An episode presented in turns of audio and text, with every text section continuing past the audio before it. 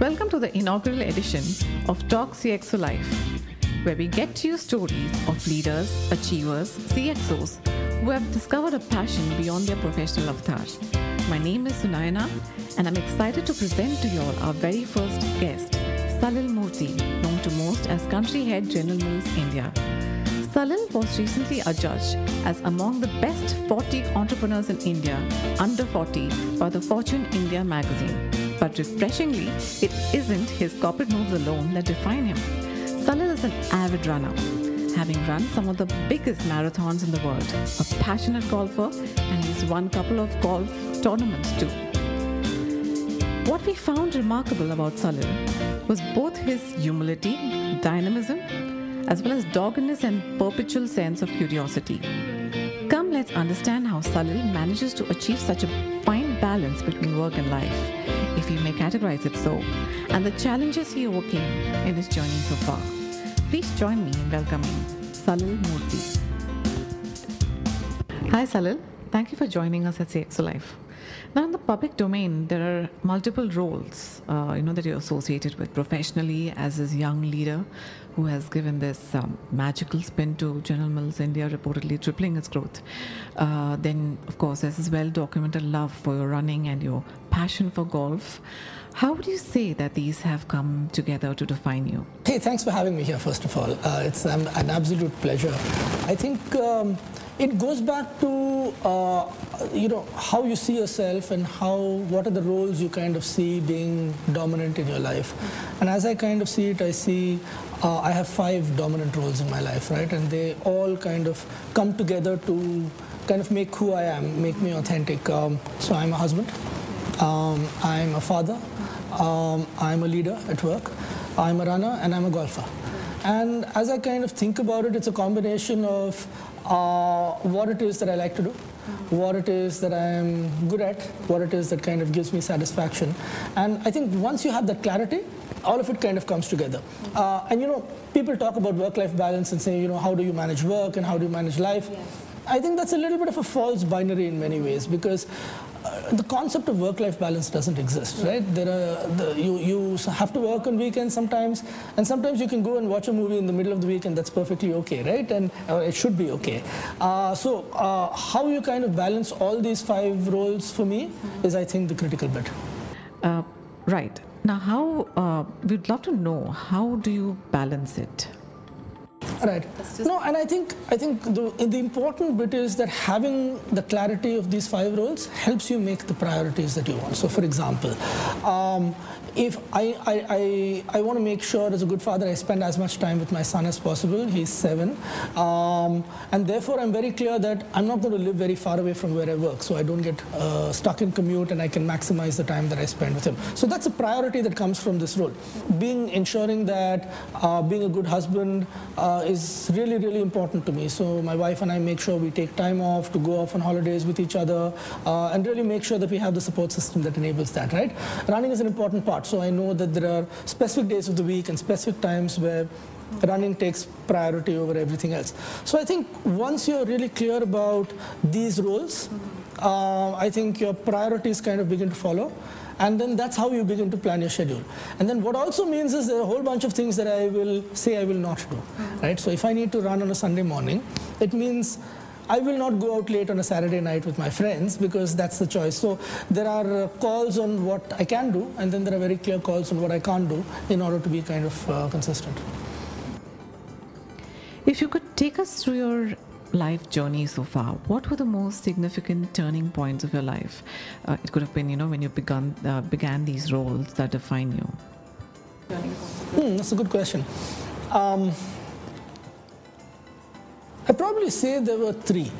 Um, all of them, I think, involve uh, journeys in some way. I think the first one was uh, when uh, Bharti, my wife, and I got married, and moved to Singapore at the same time, right? And I think that was a turning point, a little bit a watershed moment in our lives in many ways, uh, because uh, you know I we moved to a different country with my best friend.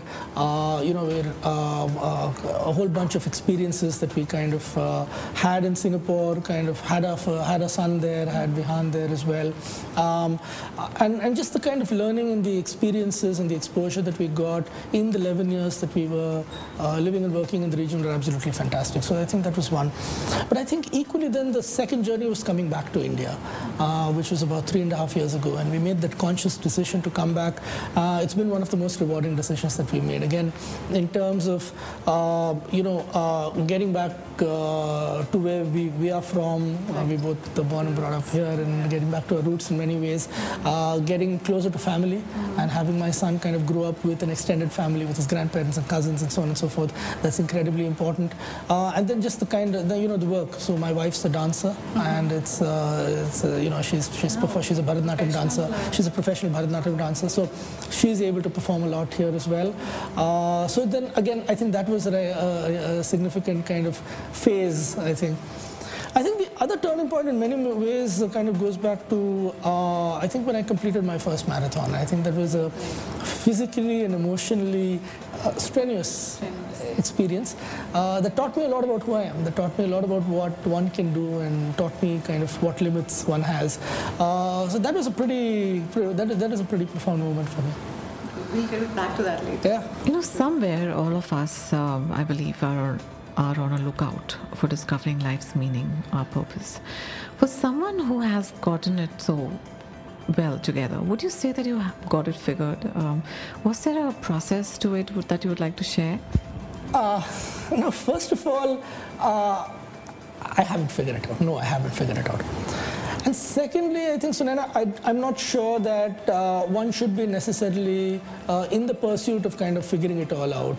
I think in uh, many ways, the journey is the destination. I mean, if you go back and say, um, all of us are kids, and when we were kids, uh, say my son's age, people ask him all the time, what is it that you want to do when you grow up, right? And um, then you grow up a little bit more, and when you're maybe 16 or 17, you get asked the same question what is it that you want to do? And the, the, the question behind the question is have you figured out what it is that you want to do? Have you figured out your life's purpose? And uh, it's really interesting. You have a clarity when you're five or six or seven that you don't have when you're 16 or 17, and that clarity cont- that continues to become more and more diffuse as you kind of grow along. Some of the most successful people I know in this world still don't know what they want to do with their lives right? So I think there is, uh, it's, it's a little overvalued in terms of kind of finding, a, uh, in terms of this whole finding a purpose. I think what's important is finding what it is that you love doing. And that's a process of really finding out what you're good at, finding out what kind of really excites you and what makes you passionate. And the way to get there, I think, is all about, um, you know, continue to be curious. Mm-hmm. Continue to go down those rabbit holes and find out where they lead. Continue to explore the kind of the edges and the interstices. And uh, at some point, I think you'll kind of uh, figure stuff out. At least that's my philosophy. I don't think there's a grand overarching purpose that is waiting for us to kind of figure out. I think the process is the most important part. That's a great point, I think, that you made on, you know, the, the clarity we had when we, uh, we were kids. We were also very curious when we were kids, isn't it? Which I think is a, uh, it would be the right time to speak about how you were. I mean, how was your childhood? Um, who influenced you the most? My parents, no question. they. Um, the incredibly smart. Uh, in, they, they, pushed us really, really hard. They had extraordinarily high standards. Um, uh, they were very clear that uh, bad grades would not be tolerated. They were very clear that uh, slacking off is not good. Uh, so yeah, they were definitely, I think, huge influences in the way I kind of lead at work as well which is uh, setting a big goal. Uh, they gave me a lot of freedom to, a lot of, lot of uh, uh, slack, a lot of rope to kind of go out and explore. And I think that's pretty much the way I lead, which is uh, set high standards and empower people to kind of go out and achieve. So I see a very strong influence from my upbringing and growing up with how it is I am at work. Was it a joy um, or an interest that you want to take up when you were younger and you couldn't? Uh, uh, do you still pursue it? Uh, is there something like that which you really enjoyed doing when you were young? Oh, I'll, I'll, I, there, were, there were a whole bunch of things I think, and I think uh, part of it was that uh, I've always been uh, super curious. I've always been trying to figure out. My, I remember when I was pretty young, one of my stated goals was to know everything there was in the world. Now I'm not mm, even remotely close to being there, right? But you know, I read a lot. my parents had this wonderful set of World Book encyclopedias, right? I think we all grew up with that. And uh, obviously, no television, uh, no uh, internet. And what I used to do was actually read those books cover to cover, right? And it was just curiosity. Uh, and uh, I ended up knowing a lot more about the world than I probably wanted to or you know intended to. And that really helped. So one of the things that, uh, strangely enough, it helped was I figured out I was actually pretty good at quizzing. So I've done a lot of quizzing in my school, in my college, which I really enjoyed. And most of it was because just the curiosity, right? It's just going out and kind of asking why, why, why, and meeting uh, people like that. And uh, yeah, that was one of the things that I genuinely enjoyed doing in school and uh, college. Yeah. Wow. Do you intend to maybe get back to it someday, quizzing? Again, I think I, I would love to, to be honest. I think it's just a huge uh, time commitment. And again, I think something will give. I, if I really want to go out and say a Sunday and go out and quiz, something's going to give, either family time or something else. So yeah, it's a choice I've uh, kind of made. I'm walking a really tight rope. But I will tell you this, um, a few years ago, my parents uh, wanted to get rid of those World Book encyclopedias. I said, no, no, no, give them to me. So we actually have them here at home. so do I. I've stored all of them. exactly. I, am never going to get rid of them. Collection. They're, they're, they're collector's pieces. Yeah. They're collector's pieces, yeah. Now, speaking about the current joys of your life, Salil, why do you run and how did it become a passion? Um, so I, I, started running, I think, for the most uh, mundane and silly of reasons, which is um, I started working and I was not eating well and I was traveling a lot and I was putting on weight. And I said, I need to do something about this. Uh, my shirts weren't fitting very well anymore and uh, I began to run. And um, the, the, funny thing was I couldn't. You know, it looks really easy. I did about I think a kilometer on a treadmill, and I, I was I was collapsing, and that really really annoyed me. And uh, I'm uh, reasonably competitive that way, so I said, okay, let me keep trying again. And I kept running a little bit more at a time. And at some point, I figured out I genuinely enjoyed it. Uh, there's this thing that um, um, runners and athletes call, you know, just flow, where you kind of just get into the rhythm of, of, of, running and you really enjoy the process. And I figured out that, you know, you can get, get to that point in running where absolutely just enjoying. You're at peace with the world. It's, it's, uh, you, you can run really well. And then it became less about necessarily the fitness and the weight loss that actually became a happy byproduct, if you will. It became more about you know just the joy of running uh, by yourself and uh, just going out. I think the other aspect is the competitive aspect, which is uh, really saying, um, look, there's a distance I need to run. There's a half marathon I want to run. There is a full marathon I want to run. I want to go and run in this particular race, and that became another motivator for me. And uh, I realized it's just something that uh, I love doing.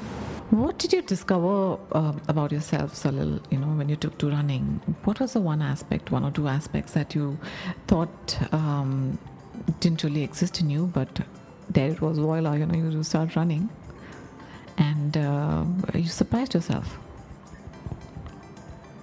Uh, yeah, I think uh, the biggest thing I discovered about myself was um, uh, just uh, uh, just the bloody mindedness if you will, right?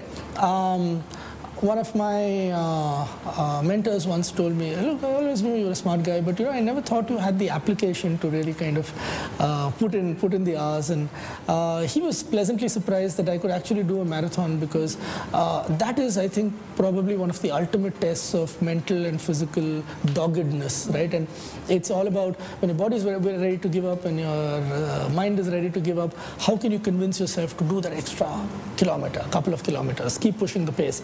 Um, so I learned that about myself. I learned how to push myself. Uh, how to play the little tricks in my mind uh, to make sure that I get through the next uh, three or four kilometers to get over that next hill. Um, yeah, it was, it was pretty interesting. When did you decide to run uh, your first marathon? How did it come about? I started off by doing a 10K, and then I said, hey, I can do a 10K, maybe I can do a 21, and I did 21, and then I said, maybe I can do a little bit more. Uh, I think, yeah, sometimes uh, I, I didn't think too much about it. You know, in retrospect, it was kind of foolish. I did 121 kilometers and said, yeah, how hard can this be? Just run twice the distance. It was very hard. It was extraordinarily hard.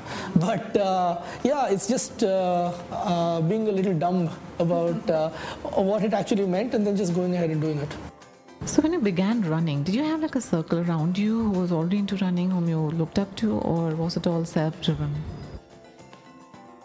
Yeah, so when I started off, it was just solo. It was just uh, I trained by myself. I figured out my nutrition plans by you know going on the internet and putting together stuff. Yeah, it was just uh, pulling stuff together by myself. So there wasn't anybody particular I kind of looked up to and said, "This is what I want to do." It was just by myself. How many marathons have you run so far? So oh, I've done about I think uh, nine or ten so far.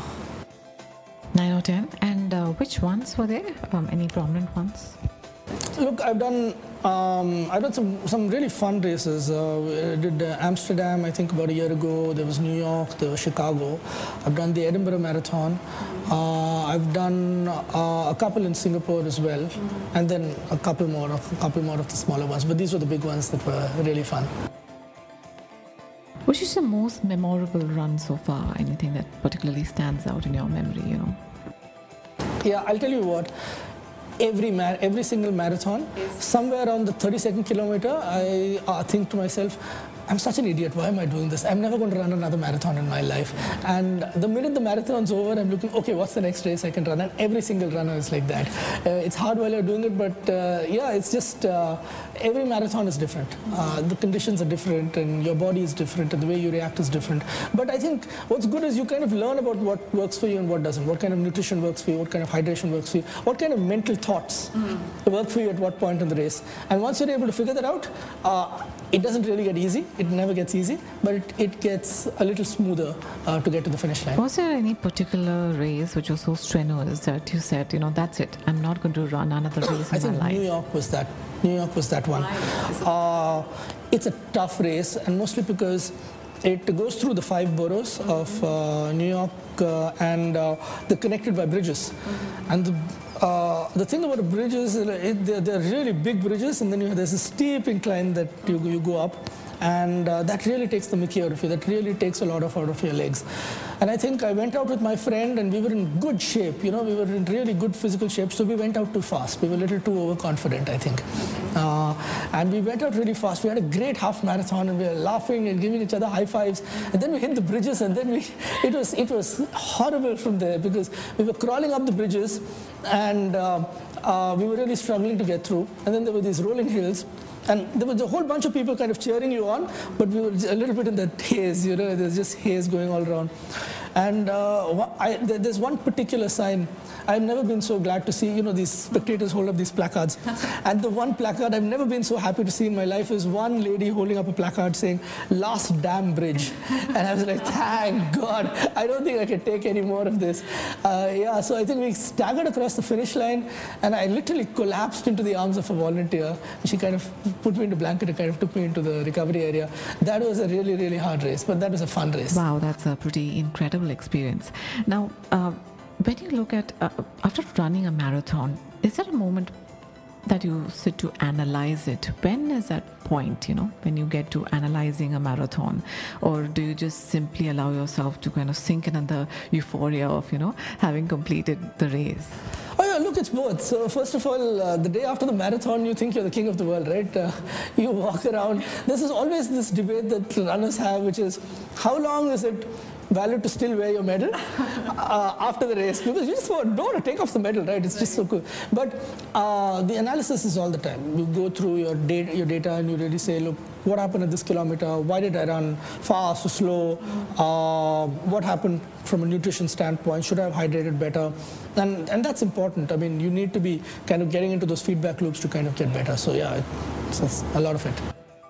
Sure um, nutrition is you know very important when you're training for marathons. So, would you like to share with us what is the dietary regime that you follow ahead of a marathon, and also if you could just let us know in terms of your training, what is it that you do? So in terms of nutrition, um, I'm generally pretty easy with what I eat. Um, as I kind of you, you get closer to the marathon, uh, uh, I just make sure my protein intake is good. Um, that's I think the critical bit. There's obviously a little bit of the carb loading that you do just before the marathon, which is uh, okay. Um, but I think it's important to make sure you're the day of the marathon you have eaten enough, maybe three or four hours before, which is maybe a peanut butter sandwich or something with carbs and, and fats and proteins. Um, uh, maybe a, a, banana so just before the race starts. And then during the race, I have the gels which kind of keep me going. So um, it goes back to, you know, after about nine or 10 runs, I figure out what works for me. Mm. You know, what is the kind of food my stomach will tolerate? What was the frequency at which I need to kind of take a gel? You kind of figure some of these things out, and uh, that, that's, uh, that, that works. That said, I'm not. Um, as uh, uh, fussy about exactly you know what to eat. I mean, I eat rice, I eat pasta. I'm, I'm easy. It doesn't really matter. Mm-hmm. I'm not that fussy about what I eat and how much I kind of fuel before. Right. And what about in terms of your physical training? How do you uh, begin and uh, how do you amp up your uh, training schedule? So I, there are specific training plans that I use. Um, the first part for me is really all about getting the speed and getting the strength in my legs. Uh, so a lot of uh, shorter runs, a lot more speed workouts, hills which I do, which gives me the strength, intervals, and then uh, as you kind of get closer, you start doing some of the longer runs to kind of get the miles into your legs, um, depending upon the race. So uh, for New York, I actually did a lot more hills because I knew it's hilly. Not that it particularly helped me, but I did that anyway. Uh, I'm doing Berlin in September, which is a flat course, so I'm fo focusing a lot more on speed. Um, and then you amp up the distance. So you, there's a progression that you kind of maintain, longest runs on Sundays. You mix it up during the week, uh, maybe a short run, maybe a tempo run, and so on and so forth as you kind of get there. Uh, but you, you, the, the thing I try to do is make sure I get my long runs in. That's probably the most critical aspect of it. Uh, I think more than the physical thing, I think it's a mental thing. Because once you've, you've done that 30, 32 kilometers, it sticks. And so when you actually get into the race, you say, okay, I've got it. I mean, at least for 35 kilometers, I should be sorted. I'll figure the rest out when I get there. So I think it's more the mental thing than anything else. Okay, now for some questions, quick questions you know, in terms of uh, some stats. What's the best timing that you've clocked? Uh, 3 hours 41 minutes. And for the half marathon? Oh, my half is about, I think, yeah, it's about 140. Is there an ideal, uh, you know, time that you're targeting? Uh, less than 330 would be great. Thank you. that would be awesome. That's that's really my goal. Thank you. I, the eventual goal is to qualify for Boston. Um, yeah, I'm still a little away from that goal. So I'll get to 330 first and then figure it out. Would that be like a 2020 vision or something to achieve that timing? I'm just hoping to do it sometime in my uh, life because as you grow older, it bec- the, the time becomes, the time bar becomes a little lower. So I'm hoping that I'm just waiting for like just to grow a little older and then get it down to maybe a 320 or something and then see if I can squeak. And so that's a strategy. I'm just waiting it out. Mm, was there one defining moment when you realized that you know you'd probably be running forever? No, I don't. I, but I, I, mean, I don't remember exactly what that moment was. But I think it was when you know you you're, you're running and. Uh, uh, you know, one of those long runs, and it, it just becomes effortless, right? right? You know, there's this period where it becomes effortless. You're, you're, you're, you just feel happy about what it is that you're doing, mm-hmm. and I think it's that that feeling that you crave when you kind of run. I got to tell you, very very few runs are like this. Most runs are hard, especially in weather like we have in Bombay. Uh, it's not necessarily particularly easy, but I think there come those moments when you run uh, where you know, things are good. It's easy, and you're in the flow a little bit, and uh, yeah, that's that's the bit that keeps you coming back it's pretty similar to golf in many ways, where you can have a complete rubbish round, and then right towards the end of the round, it happens to every golfer, you hit one good shot, just one good shot, and that's why you come back and play the next time. It, it happens all the time. But there still seems to there seems to be some kind of contrast there, isn't it? In terms of uh, when you're running, you have um, a, a, lot more control in terms of the variables uh, vis-a-vis. Uh, while playing golf, and still you seem to kind of manage to ace both both? Uh, uh, yeah, no, look, I think you're right. I think um, you do have a little bit more control over the variables in terms of uh, training and so on and so forth. What, where I think both of them are pretty similar is beyond a certain point, it's much more a mental game than it's a physical game. So in golf, for example, it's not Uh, there's a saying in golf, it's not how far you drive the ball, it's the six inches between your ears that actually matter. It's completely a mental game. It's all about keeping your nerves, it's all about the confidence that you have to go for your shots. Uh, running again becomes very much like that. You've done the miles, you put in the hard work, uh, the last 10 kilometers of a marathon are always mental. They're less physical than mental uh, for, for most people. I mean, it's not it's easy physically, but it's the mental piece that is going to kind of keep you going. Uh, so yeah, so I think those are the big commonalities, uh, especially in uh, these two sports.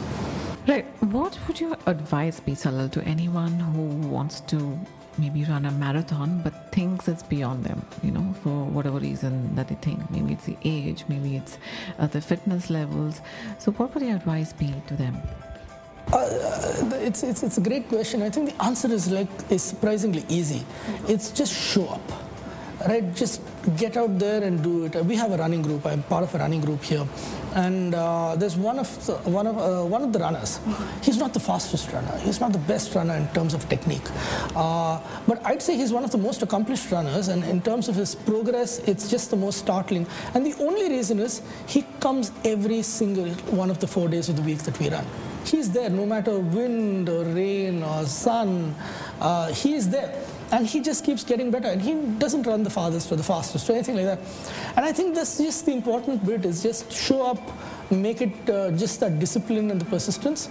And i think uh, you'll surprise yourself. That's how i started.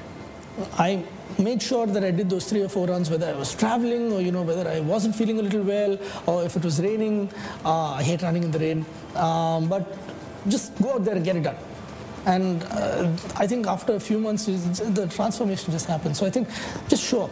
That's my advice. The key being, I think, you know, we need to kind of set up uh, um, personal milestones rather than looking at somebody else and seeing how much he's clocking, isn't it?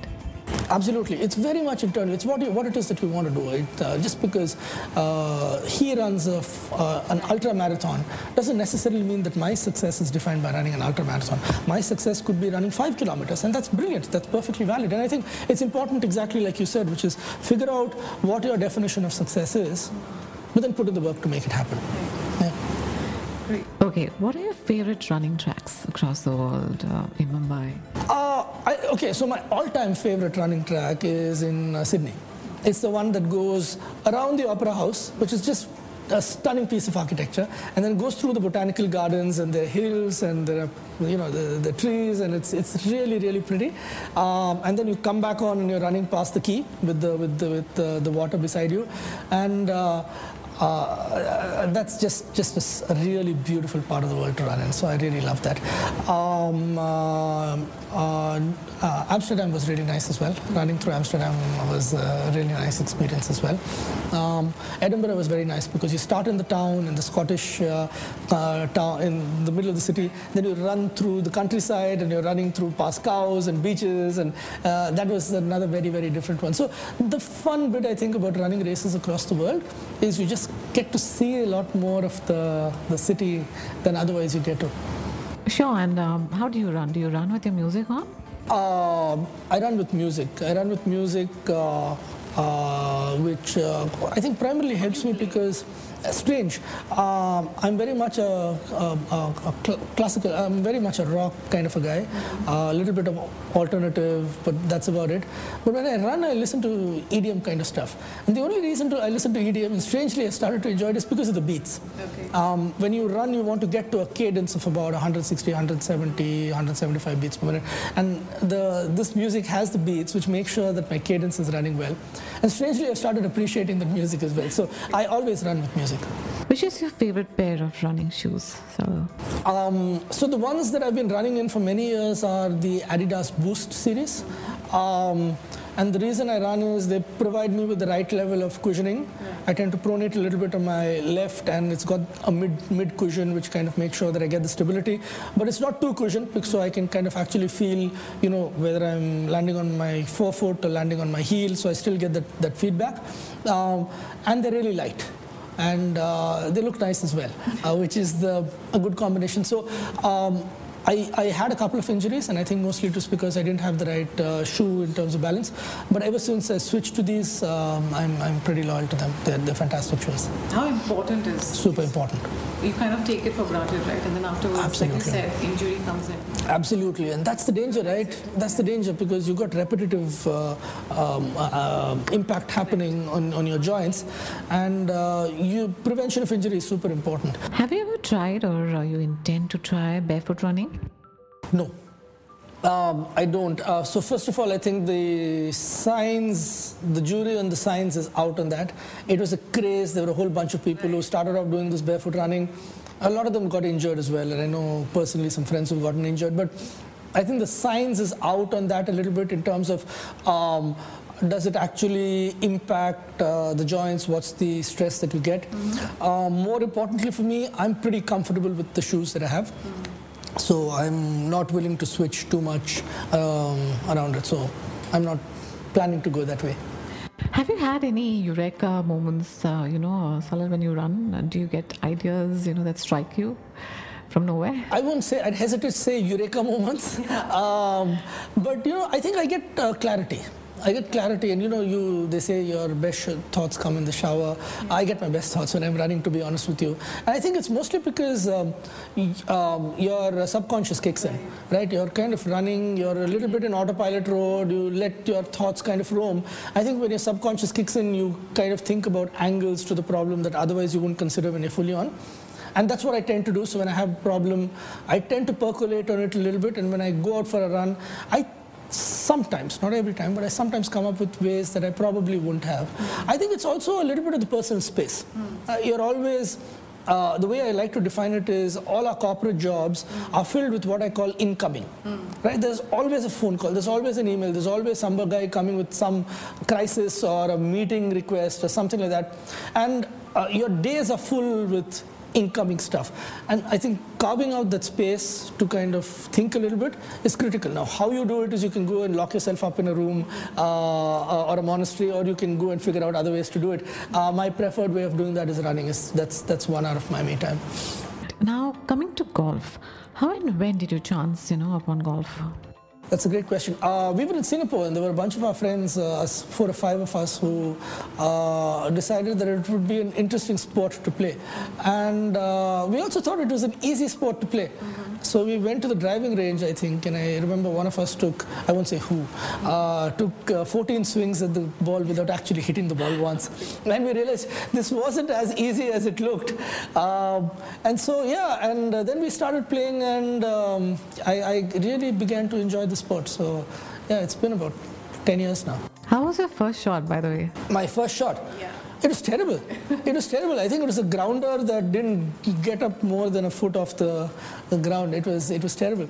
But I think and that's the, the the beauty of golf. Um, uh, unlike in necessarily a, a, a tennis or a cricket, for example, it's unlikely that everybody can go and play at Lords, where you know uh, Sachin Tendulkar can play or any of the greats can play. Uh, pretty much every golfer can go and play on the great courses of the world. Pretty much every golfer can sometimes hit shots that the pros can only dream of doing. I mean, if you have a fast bowler coming at you right now and bowling a ball, it's unlikely you're going to be able to hit him for a six, an average joke. But every now and then there's an amateur golfer who actually hits a shot that a pro would love to hit. And that's the beauty of the game that I love. That every now and then there are these moments of perfection that you get uh, that make it all worthwhile. How often do you go, uh, you know, golfing? Not as often as I would like to. Uh, maybe a couple of times a month.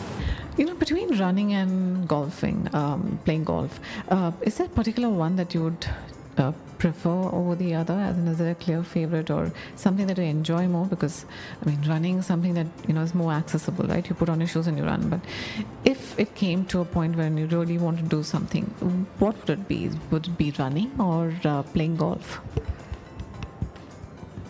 It's, it's, it's a good question. There have been times when I've been extraordinarily frustrated on the golf course and I say, I hate this game. And then I love running more. There have been times at the end of a long run where I say, I'm not doing this next Sunday, I'm going to play golf. So it really depends, to be honest. I love and hate both of them equally. Lovely relationship.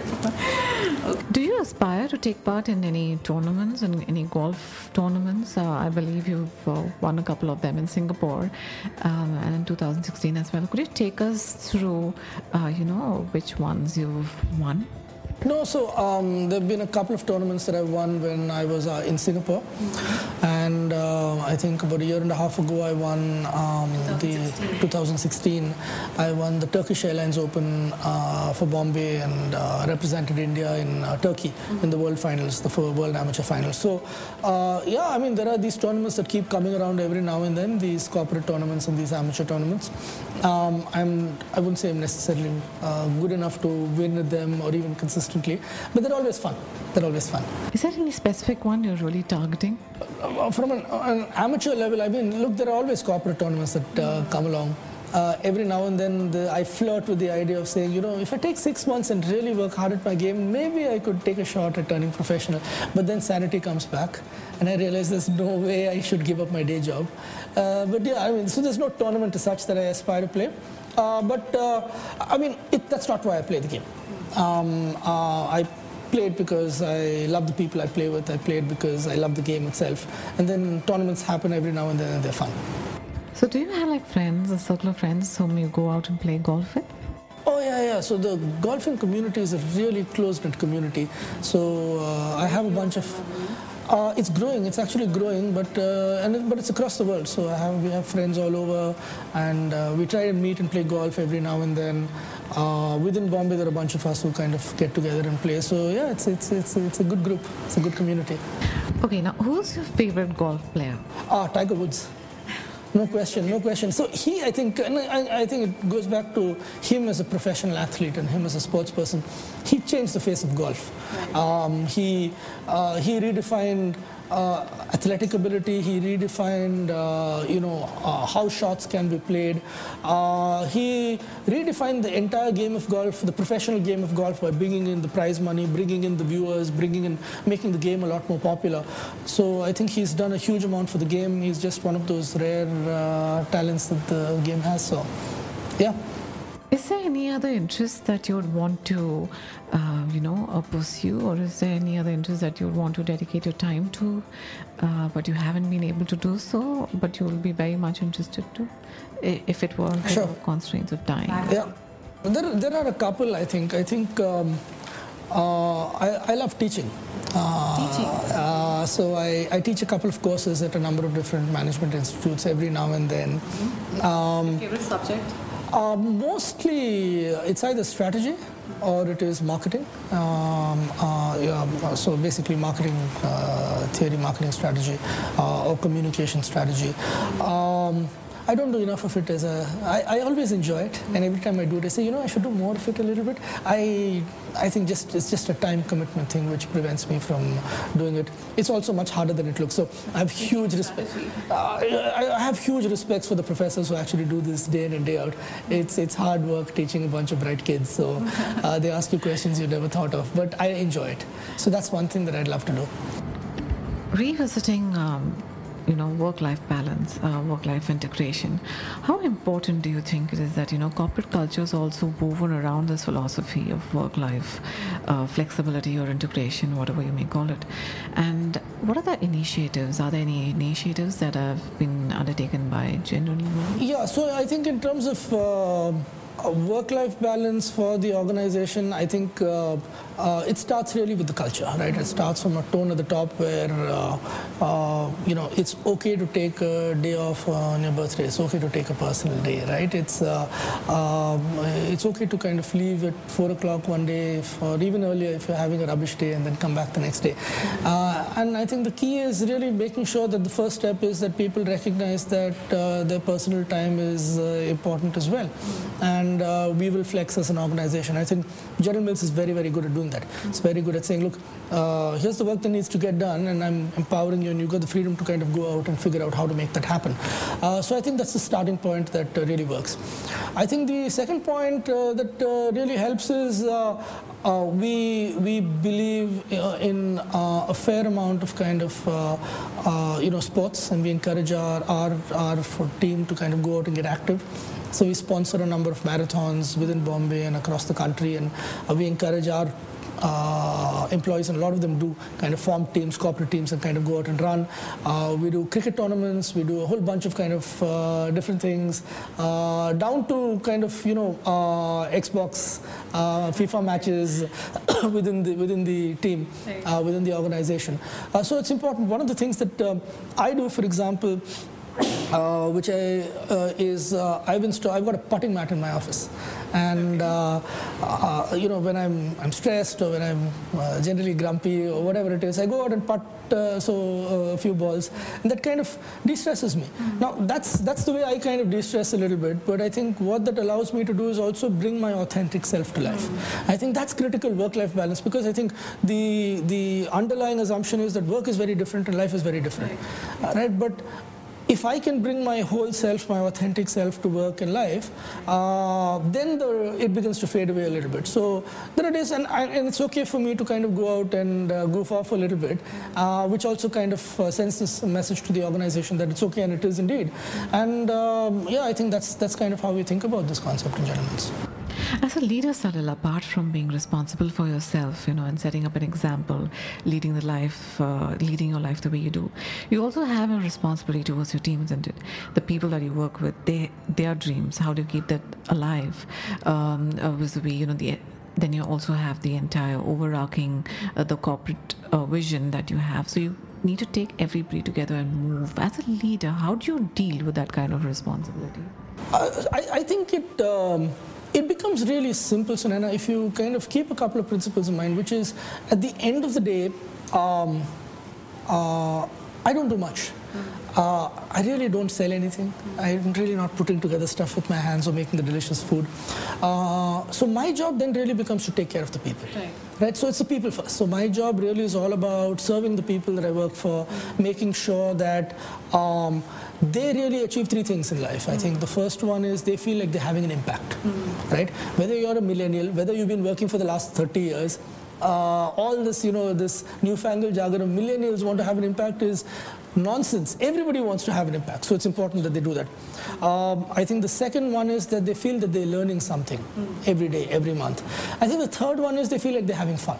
So if I, as I kind of think about my role, is really to make sure that my organization feels like they're having an impact, feels like they're learning every day, feel like they're having fun, and then I think that's when you get great ideas. That's when you get people willing to go the extra mile. That's when you, and that's when the profits come. Exactly. Right, and Jim Barksdale of Netscape said that once, and I may be misquoting him a little bit here, but he basically said, uh, you got to put people, products, and profits in that order. Right, and that's the only way to kind of run a successful business. I genuinely think that's true. So I think that responsibility then becomes much easier because my job then is to take care of my people.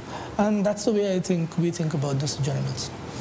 Right. Any goals that you set for yourself, uh, you know, professionally for the near-term uh, future? No.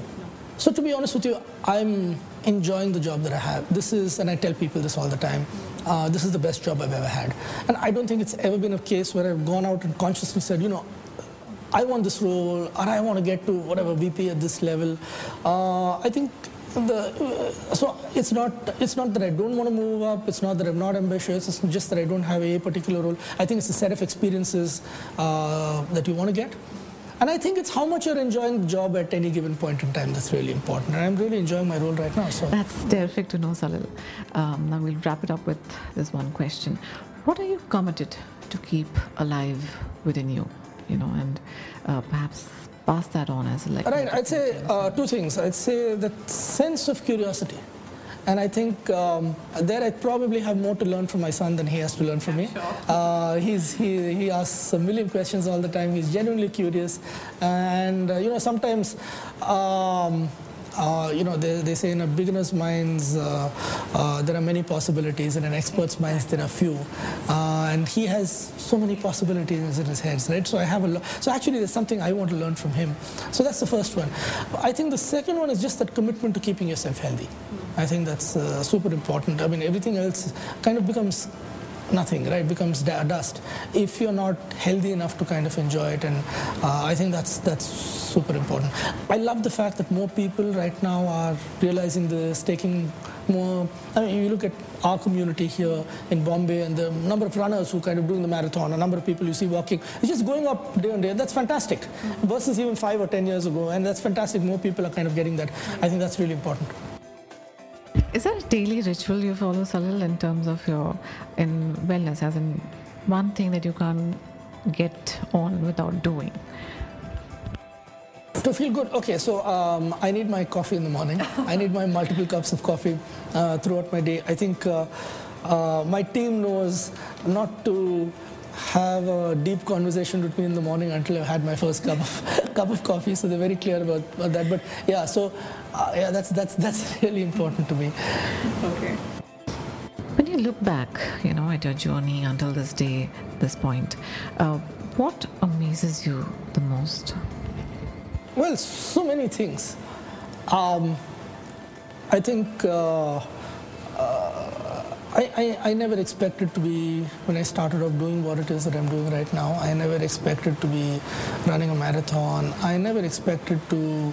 Uh, I don't know. I, it, all, all of it, sometimes I look back and say, well, what's really, when did this happen? Uh, so I find it hard to kind of, uh, and I think mostly the amazement comes because it wasn't something that uh, I planned for or, or targeted for. You- You're trying to achieve a certain local maxima, and then things happen, and that's, that's always nice.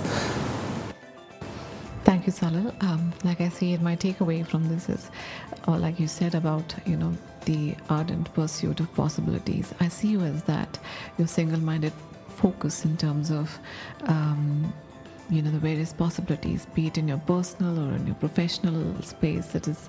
Uh, that you've achieved so much in such a short span of time. My congratulations to you. Um, we had a great time. Thank you so much. All the best. Thank you, so much for your time. Thank you. I enjoyed this. Thanks very much.